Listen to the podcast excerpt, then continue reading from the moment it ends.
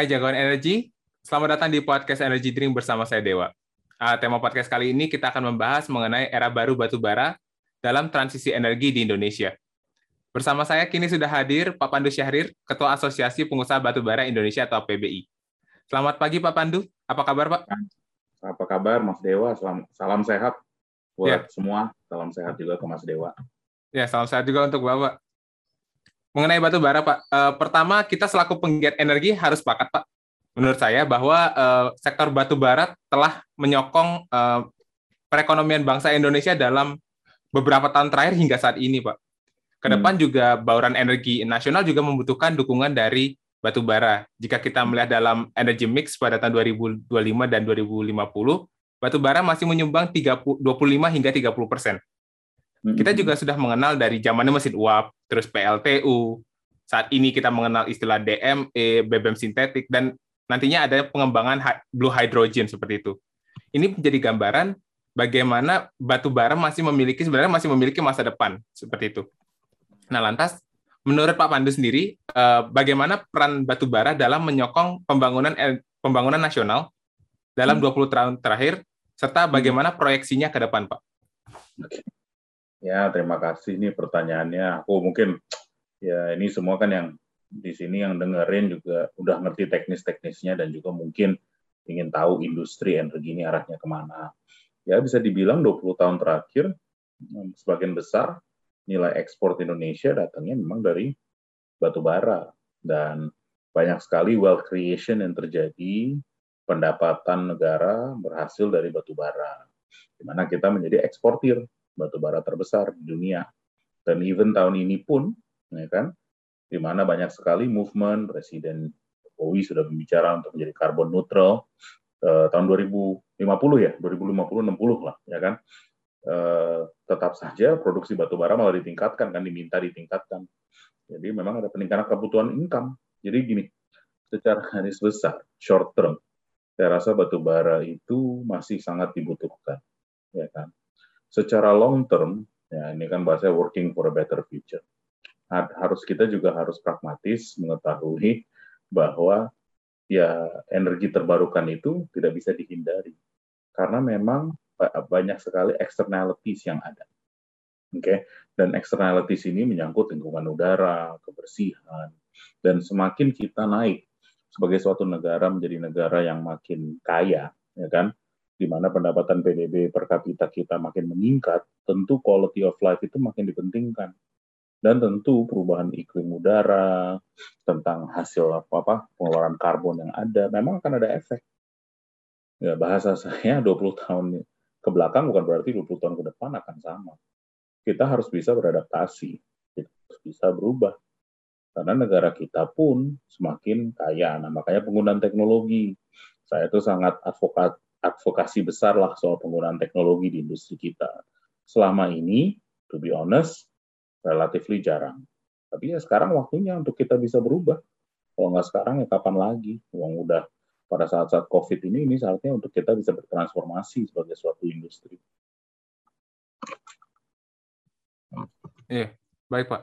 Jadi kalau saya lihat Pak, jadi kalau saya ambil kesimpulan dari apa yang Bapak bilang bahwa uh, salah satu sumber income negara sepanjang dari dulu hingga tahun ini adalah dari uh, pendapatan dari sektor batu bara, Pak, terutama dari ekspornya gitu, Pak ya. Nah, hmm. kalau kita bicara ekspor, Pak, sekarang kan di beberapa negara sudah mulai menerapkan phase out, Pak.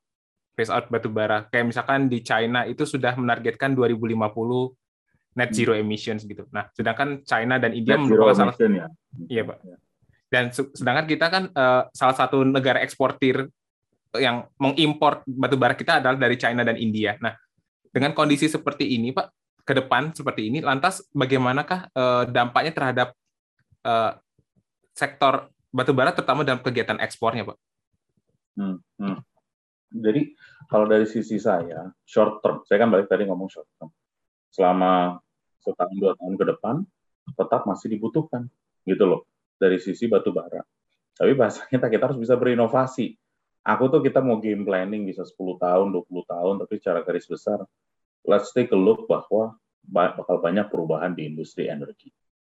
Jadi ini banyak teman-teman yang dengerin yang masih muda, kita harus melihat bagaimana teknologi bisa mengubah juga. dari sisi EBT, dari sisi harga segala. Nah itu juga penting lah, karena menurut saya transformasi di energi ini sebenarnya kita masih agak behind. To be honest, kita masih agak eh, ketinggalan lah dibandingkan sektor-sektor lain. Jadi itu waktunya kita nih sekarang untuk bisa mulai berinovasi di industri. Oh ya Pak, speaking of innovation Pak, yang tadi Bapak bilang, eh, sebenarnya yang saya ketahui itu ada kayak clean coal technology gitu Pak. Clean coal technology yang singkat saya pernah di, dicoba di salah satu PLTU di singkat saya di Jawa Barat gitu. Sama hmm. atau CCUS Pak. Nah, menurut pandangan Bapak, economically teknologi ini doable nggak sih Pak? Dengan kondisi saat ini gitu? Doable, ada extra cost, tapi kan bukan berarti itu 100% carbon capture-nya tertangkap. Tapi memang dari sisi clean coal teknologi itu sebagian besar dari sisi carbon exposure ada. Tapi dan juga sebenarnya pembangkit tenaga listrik apa pun bentuknya akan menghasilkan karbon juga. Jadi yang bahasanya carbon neutrality itu untuk siap ada penghasilan, kita harus ada pengurangan juga. Jadi cara paling mudahnya memang menggunakan mengganti sumber daya. Sumber daya yang dari batu bara diubah menjadi EBT. Cara paling simpel. Karena penggunaan listriknya pun akan menghasilkan karbon. Gitu. Jadi sebenarnya sih enaknya mulai teman-teman juga mulai belajar soal industri apa eh, apa sih artinya karbon neutral, karbon kredit itu apa, market tentang carbon exchange itu apa. Itu juga mulai perlu kita pelajari. Karena menurut saya it's bukan the future, itu udah menjadi realitas. Kurang lebih gitu lah. Hmm, baik, Pak. Tadi saya menarik coba ketika Bapak membicarakan mengenai carbon exchange gitu. Dan baru-baru um, ini juga kalau kita melihat uh, kerangka ekonomi makro dan uh, pokok-pokok kebijakan fiskal yang dikeluarkan oleh BKF Kemenkeu, di situ tertulis bahwa uh, pemerintah sedang mengkaji untuk memperkenalkan salah satu instrumen fiskal yaitu pajak karbon, Pak. Kemudian hmm. juga kemarin Pak Rida ya. juga presentasi mengenai uh, karbon kredit yang dilakukan di 80 PLTU, Pak. Nah, hmm. dengan kondisi seperti ini, Pak, uh, Pak apakah Rida, ini oh, Rida, Rida, oke. Okay. Pak Rida Mulyana ya betul. Dan apakah menurut Bapak uh, kebijakan iklim, Pak? Kita bicara ini adalah salah satu kebijakan iklim. Nanti akan mempengaruhi keekonomian dari proses eksplorasi dan hilirisasi batu bara, Pak? Ya udah pasti lah. Nah, ya udah pasti karena menurut saya kita harus melihat kita tuh harus bisa menggunakan teknologi, mau dari sisi ekstraksinya, dari sisi cari reserve-nya, dari sisi apa namanya pengolahannya. Ya kita harus menggunakan teknologi dari hulu ke hilir. Itu juga sangat penting. Ya menurut saya ini challenge kita, ya kan?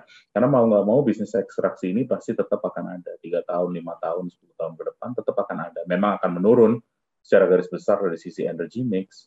Kenapa? Karena dari sisi EBT juga teknologi akan membuat harga mereka makin lama makin kompetitif. Ya itu realitas lah. Nah, yang penting juga adalah soal externalities yang ada ini. Soal climate change, ya kan benar ada soal polusi udara. Ya itu hal-hal yang sudah pasti sedang terjadi. Lihat aja kota Jakartamu ini. Ya kan kota Jakarta Jakartamu ini juga ada masalah. Ya saya juga ini jujur saya ngomong nih saya nggak munafik lah. Ya kan saya nggak mau dibilang munafik karena memang industri batu bara itu banyak yang menghasilkan income baik untuk pengusahanya tapi baik juga buat negara.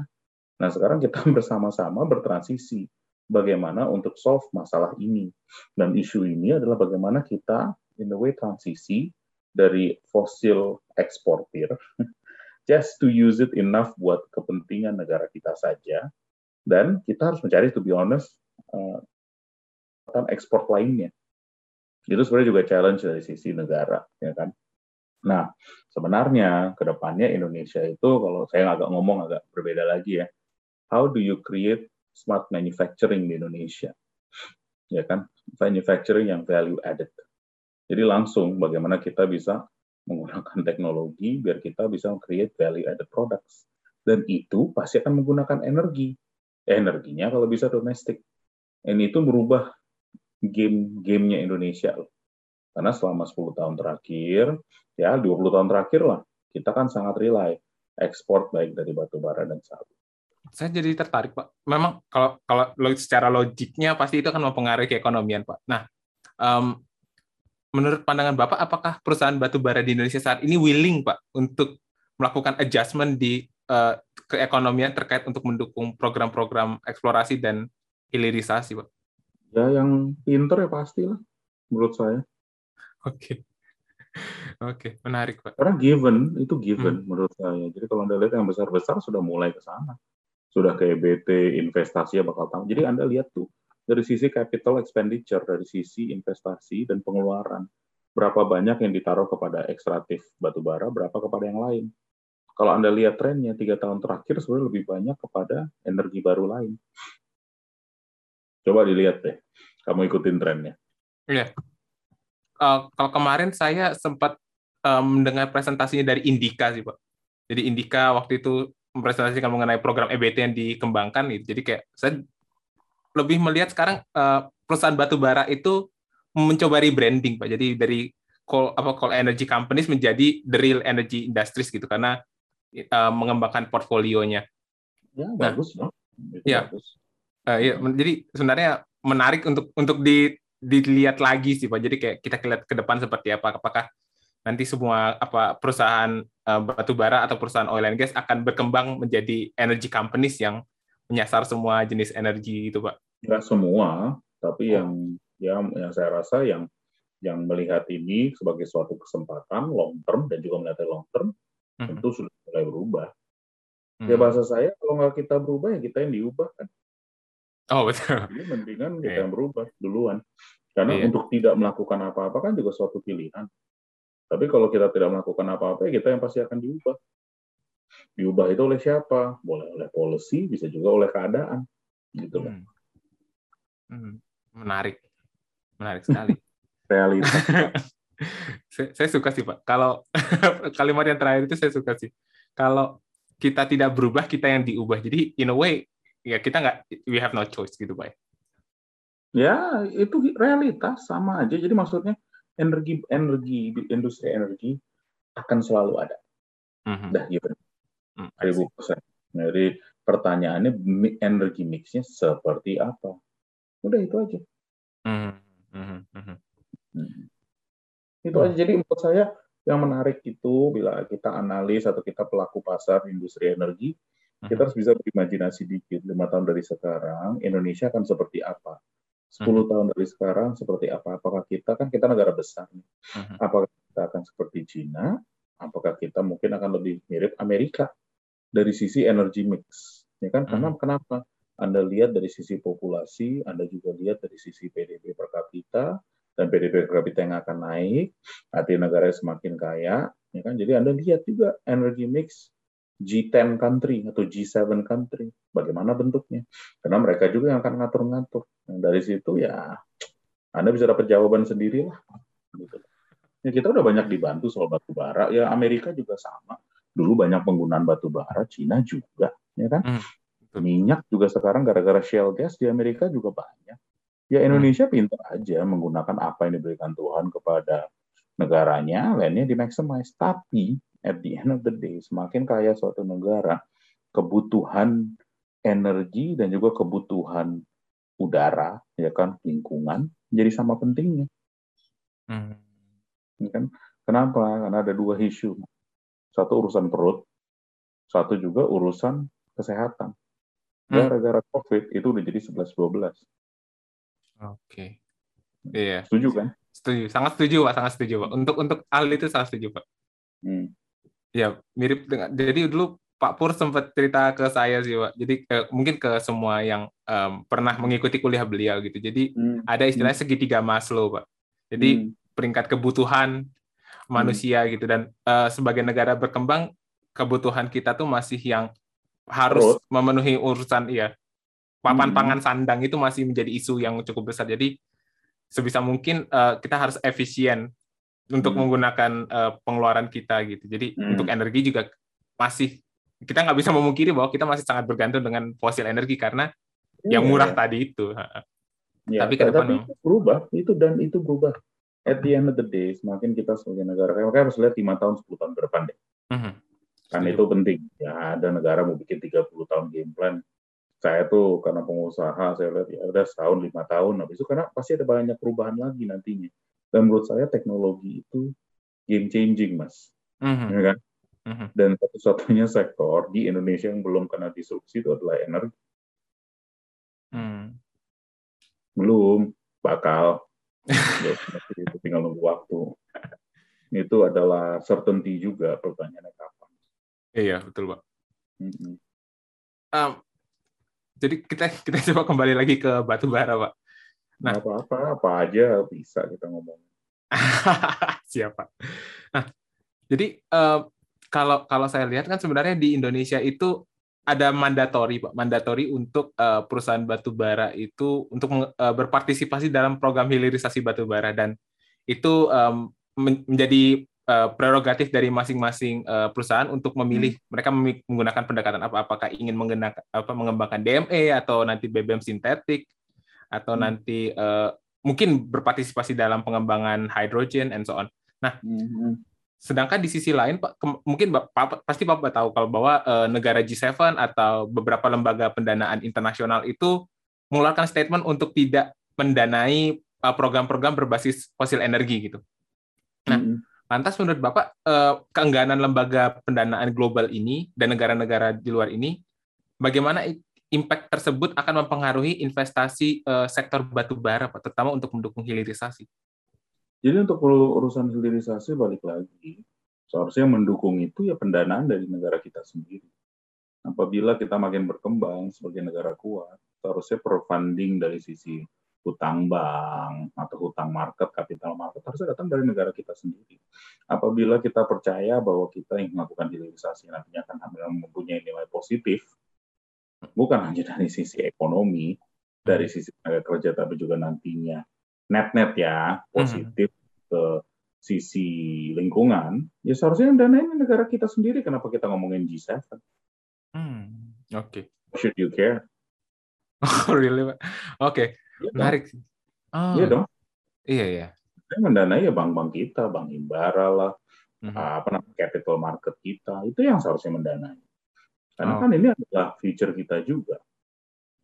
Oke. Okay um, kalau kalau kemarin saya sempat mengikuti Pak, jadi proses uh, yang uh, ketika G7 rapat itu, uh, jadi ada negara Jepang itu mencoba untuk bernegosiasi pada negara-negara lain karena kan Jepang itu full import pak ya karena mereka secara kapabilitas mereka nggak punya sumber daya yang mumpuni jadi mereka sangat bergantung dengan negara-negara uh, rekanannya untuk mensuplai energi kepada mereka gitu pak. Nah walaupun um, di situ juga Amerika kalau kalau saya lihat lagi um, bahwa negara apakah negara G7 ini Pak nantinya akan menjadi ini Pak ya uh, sebuah kekuatan yang akan menekan negara-negara lain untuk transisi energi Pak untuk benar-benar pure menghindari fosil energi dan akhirnya fully menggunakan renewables Pak. Menurut Bapak gimana? Sekarang aja udah kan? Ya maksudnya kita saya nggak terlalu ngelihat sejauh sana karena saya juga percaya setiap negara punya interest masing-masing. Buat kita, saya ngomongin diri kita aja, bagaimana kita bisa menghasilkan apa yang presiden inginkan untuk menjadi carbon neutral. Itu aja. And I think that will be good business. Jadi saya juga, maksudnya pembicaraan itu ya, setiap negara akan punya policy masing-masing, siapa orang akan ada punya pemikiran bagaimana cara terbaik. Ya selama itu bisa menghasilkan carbon neutrality kan, you're receiving the same result menurut saya. Mm-hmm. Jadi saya nggak, menurut saya G7, ya G7 aja bahasa nyatu, G7 kan, Jepang melakukan apa yang dia lakukan karena mereka juga ada kepentingan dan tahu juga. They're not dumb, they know what they're doing. Mm. Ya menurut Setuju. saya nggak usah juga kita paksa-paksa ini bakal jadi dengan sendirinya Mas Dewa. Menurut mm. saya, gitu loh. Pertanyaannya yang Mas Dewa tanyakan, 20 tahun, 10 tahun, atau lima tahun. Itu aja pertanyaan yang paling penting. Waktu. Gitu hmm, Mulai mikir Mas Dewanya nih. Karena kan kebetulan uh, rencana PYC juga akan mengadakan ini Pak PYC International Energy Conference gitu dan kebetulan juga salah satu isu yang diangkat itu mengenai masa depan batu bara gitu Pak. That's okay. Kita sebagai look at the end of the day negara kita negara ekstraktif yang selama ini kita punya barang itu. Ya kita gunakan sebaik-baiknya buat diri kita saja sendiri.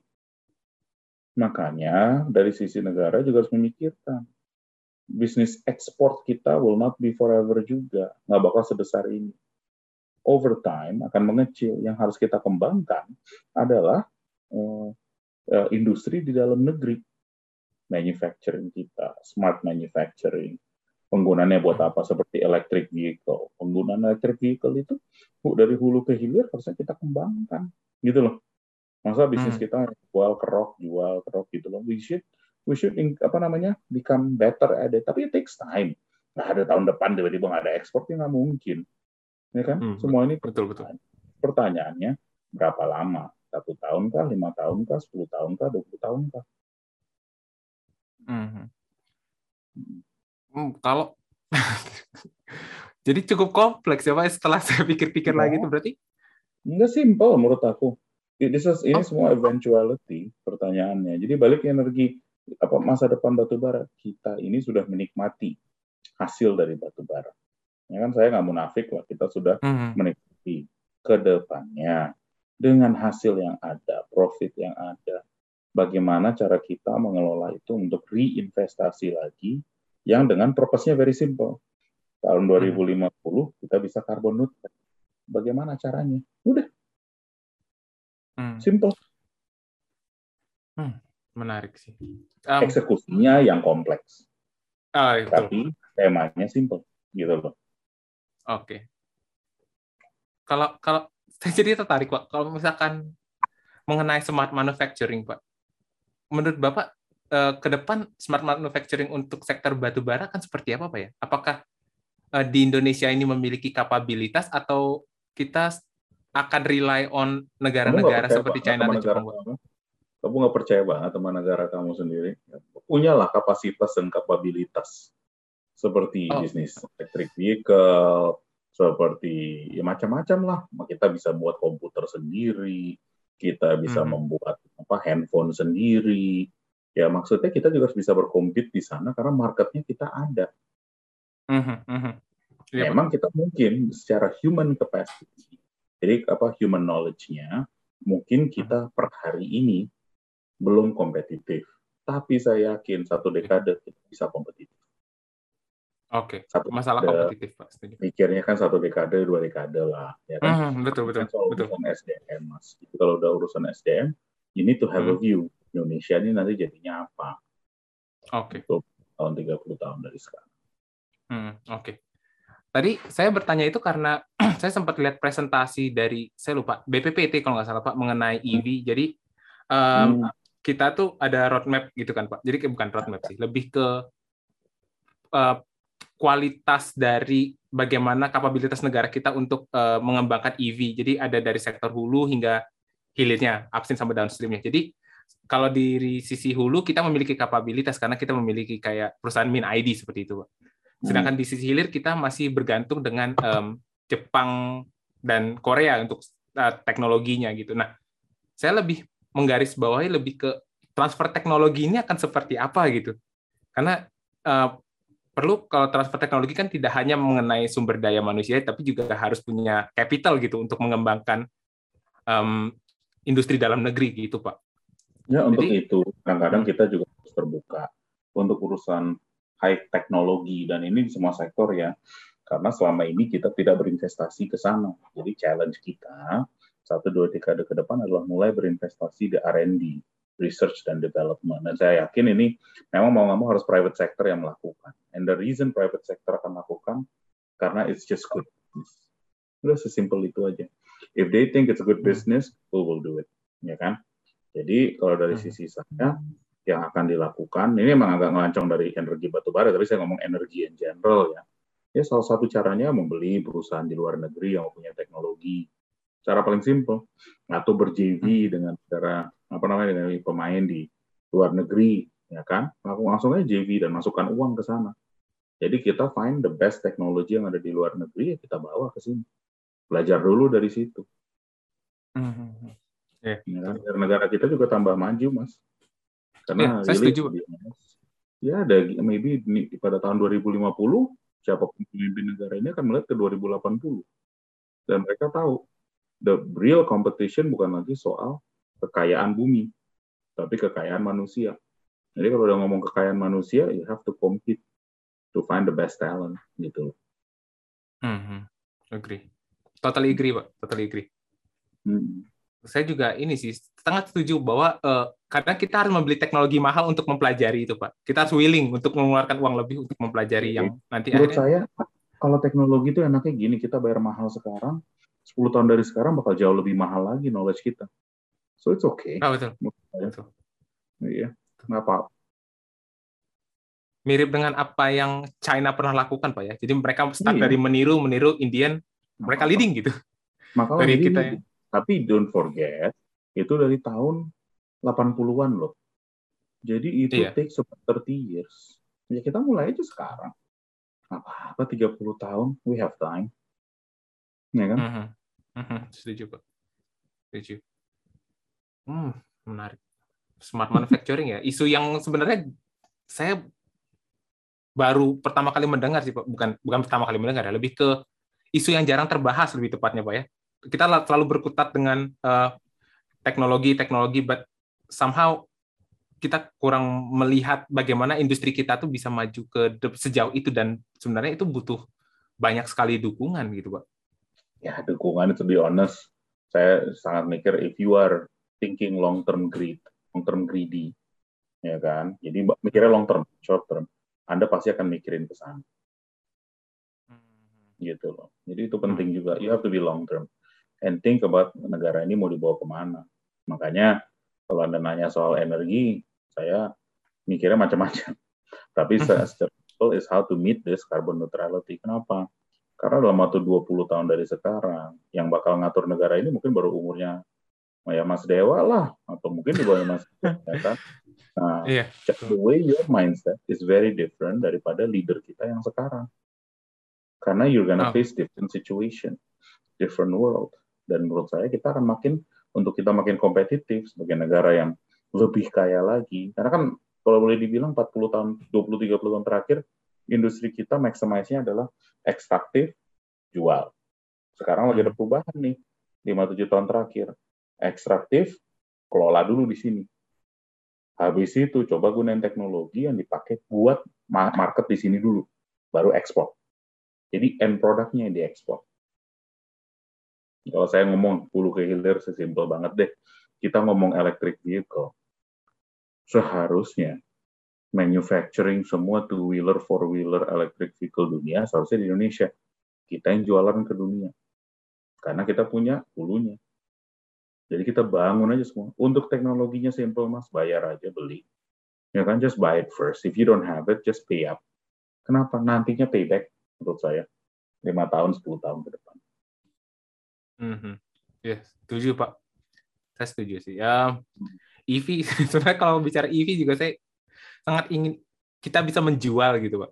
Kayak misalkan saya kadang suka ngiri gitu ketika kita melihat mobil Proton di Indonesia gitu kalau Toyota atau uh, Honda itu ya quite mainstream. Tapi ketika pertama kali saya ngeliat Proton dari Malaysia, Malaysia bisa menjual ke Indonesia, kenapa kita nggak bisa menjual ke Malaysia gitu? Sesama, eh, sesama negara berkembang dan negara tetangga. Dia kan nah, udah bukan negara, dia udah develop market. Iya, betul Pak. Iya. Nah, jadi saya, saya punya harapan kayak, iya, one day, one day kita bisa ke sana gitu. Kayak pertama kali saya melihat Wuling juga, oh keren juga, China sudah bisa itu ke Indonesia. Hmm. Ah, kita cukup melebar pak diskusi dari batu bara jadi tekn teknologi energi apa, terus ke manufacturing. Okay. Atau bisa ke mana-mana kita bawa ya kan yang penting kita saling belajar dan siapa pun yang mendengar ini merasa eh hmm. rupanya ini goalnya ya. Jadi kan dari hasil pembicaraan kita kita harus tahu nih end game kita apa nih. Paling nggak mm-hmm. ya 23 tahun sekarang gitu. Mm-hmm. Mm-hmm. Ya, yeah.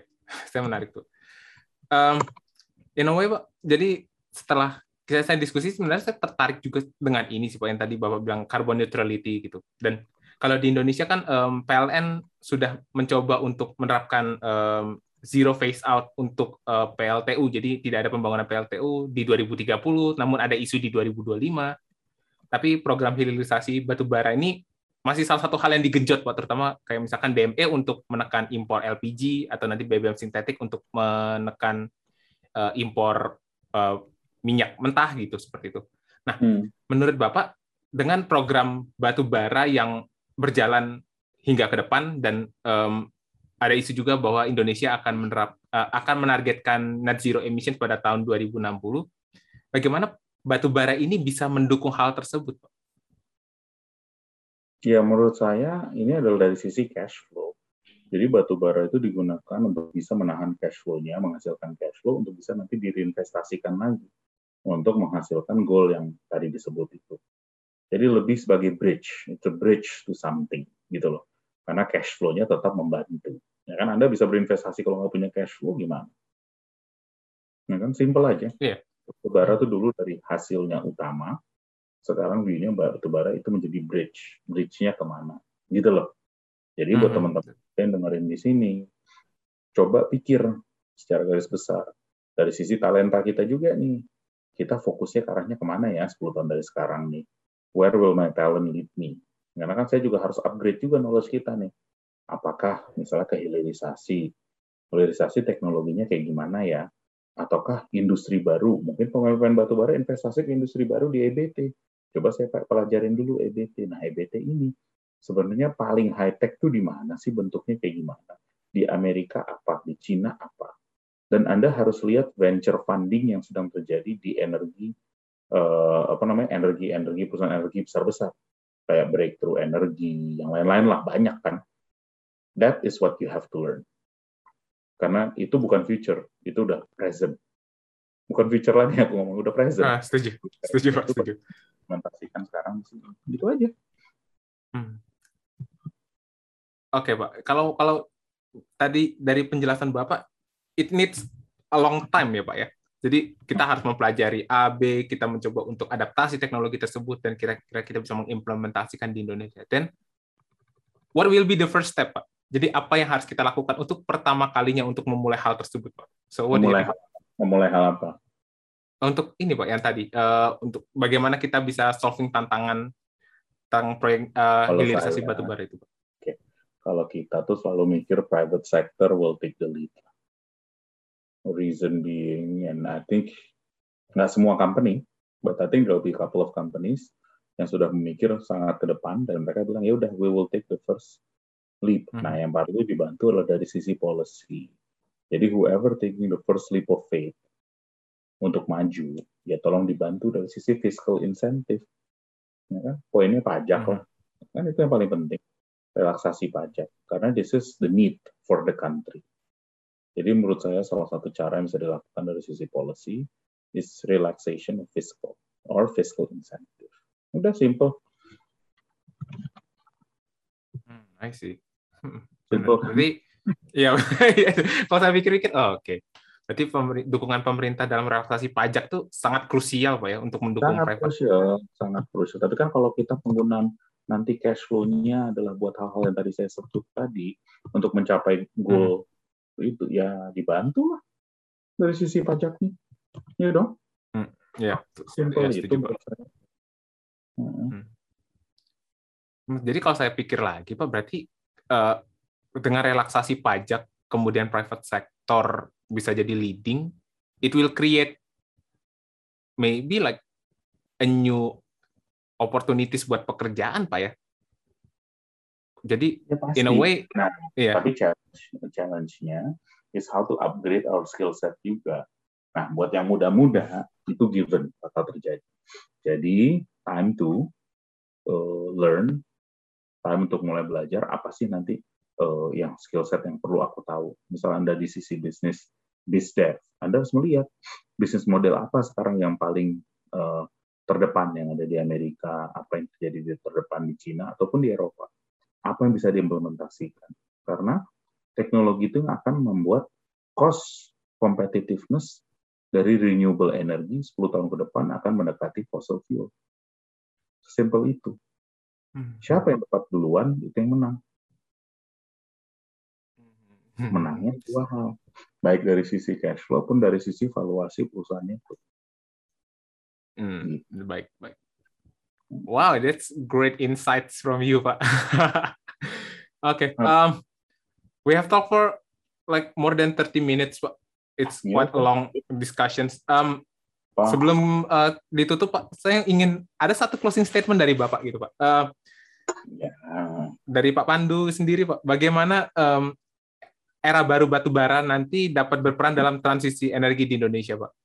Ya, makasih, Mas Teo. Sebenarnya bahasa kita simple lah. Do, not doing anything is an action. Doing something, menurut saya, is a necessity. Jadi balik apa sih end goal kita? Kalau end goal kita adalah mencapai carbon neutrality untuk para pemain industri, ya ayo kita coba cari goal itu. Caranya bagaimana ya kita nanti akan berkompetisi, berinovasi, untuk bisa menghasilkan goal itu. Nah, memang untuk kita bisa berkreat menjadi kreas menjadi kreatif untuk bisa berinovasi untuk mencapai kita perlu juga bantuan support dari pemerintah. Ya kan? Nah, yang tadi saya sebut. Supportnya very simple. Fiscal. Nah dari sisi itu yuk kita bangun bersama. And it has to be private sector led. Ya kan? Private sector harus tahu bahwa this will be good business secara long term. Jadi ini sebenarnya kesempatan, apalagi zaman COVID ini, negara kita insya Allah apakah, apakah keluar dari COVID ini lebih kuat lagi, jadi lebih bagus lagi karena banyak sekali transformasi di semua lini gara-gara COVID. Sektor energi pun akan bertransformasi menurut saya. Jadi uh -huh. ya, keinginan bukan keinginan lah, ini merupakan kepastian pasti kita energi sektor energi akan berubah ya yuk kita sama-sama nih bareng-bareng coba kita mengubah juga dari sisi uh, perusahaan kita ya kan industri hmm. kita tim kita ya kan dan semoga hmm. perubahan ini akan menghasilkan sesuatu yang jauh lebih baik lagi daripada hari dan itu hmm. harus juga Mas Dewa banyak kalau saya udah banyak ngomong orang jadi senewan coba pikir selalu optimis kenapa dengan optimisme itu kita bisa membuat sesuatu yang pasti nanti nilainya sangat positif kepada lingkungan kita. Hmm. So think positively. Ini juga balik ke mindset Mas Dewa. Buat teman-teman yang dengerin, you need to have the positive mindset untuk create changes. Karena changes itu sangat exciting, seru, dan nanti pasti hasilnya akan juga sama positif. Yes. Nah, full stop. Wow. wow, um, it's a great closing statement Pak, and terima kasih Pak Pandu atas insights-nya yang sangat berharga Pak. Semoga nanti apa yang Bapak share hari ini, yeah, oh yeah. it's it's mind blowing Pak by the way. Um, dapat bermanfaat nggak cuma bagi para penggiat energi juga mungkin yang untuk untuk uh, para audiens yang mendengarkan ini hmm. we have to be positive that's a hmm. that's a start menurut saya jadi be positive yeah, and then let's push ourselves to the maximum. Iya dong, But, harus dong. Waktu kita nggak banyak di dunia ini, ayo kita kerjain sesuatu yang benar-benar impact-nya bisa positif kepada lingkungan kita, kepada negara kita. Jadi harus berani kita berinovasi, berani berubah. Nah, gitu. Setuju Mas Dewa, kita 100%. Yeah. Hmm. Thank you Pak Pandu atas uh, udah mau datang ke podcast kami dan of course uh, it's a pleasure, pleasure to meet you. Pak Purnomo guru saya, saya selalu siap kalau beliau perintah. siap, baik Pak. Oke, uh, sekian podcast kali ini para jagoan energi. Dan saya ingatkan kembali untuk keep updated dengan um, apa yang PYC lakukan dari podcast dan kegiatan-kegiatan lainnya dengan sesimpel follow social media kita. So kita ada di Instagram, Twitter, Facebook, LinkedIn, dan YouTube. Jangan lupa juga bahwa PYC akan mengadakan PYC International Energy Conference this October. So get ready with this. Thank you for listening this podcast and keep safe and stay healthy. Indonesia pasti bisa. Terima kasih, Pak. Thank you. Makasih.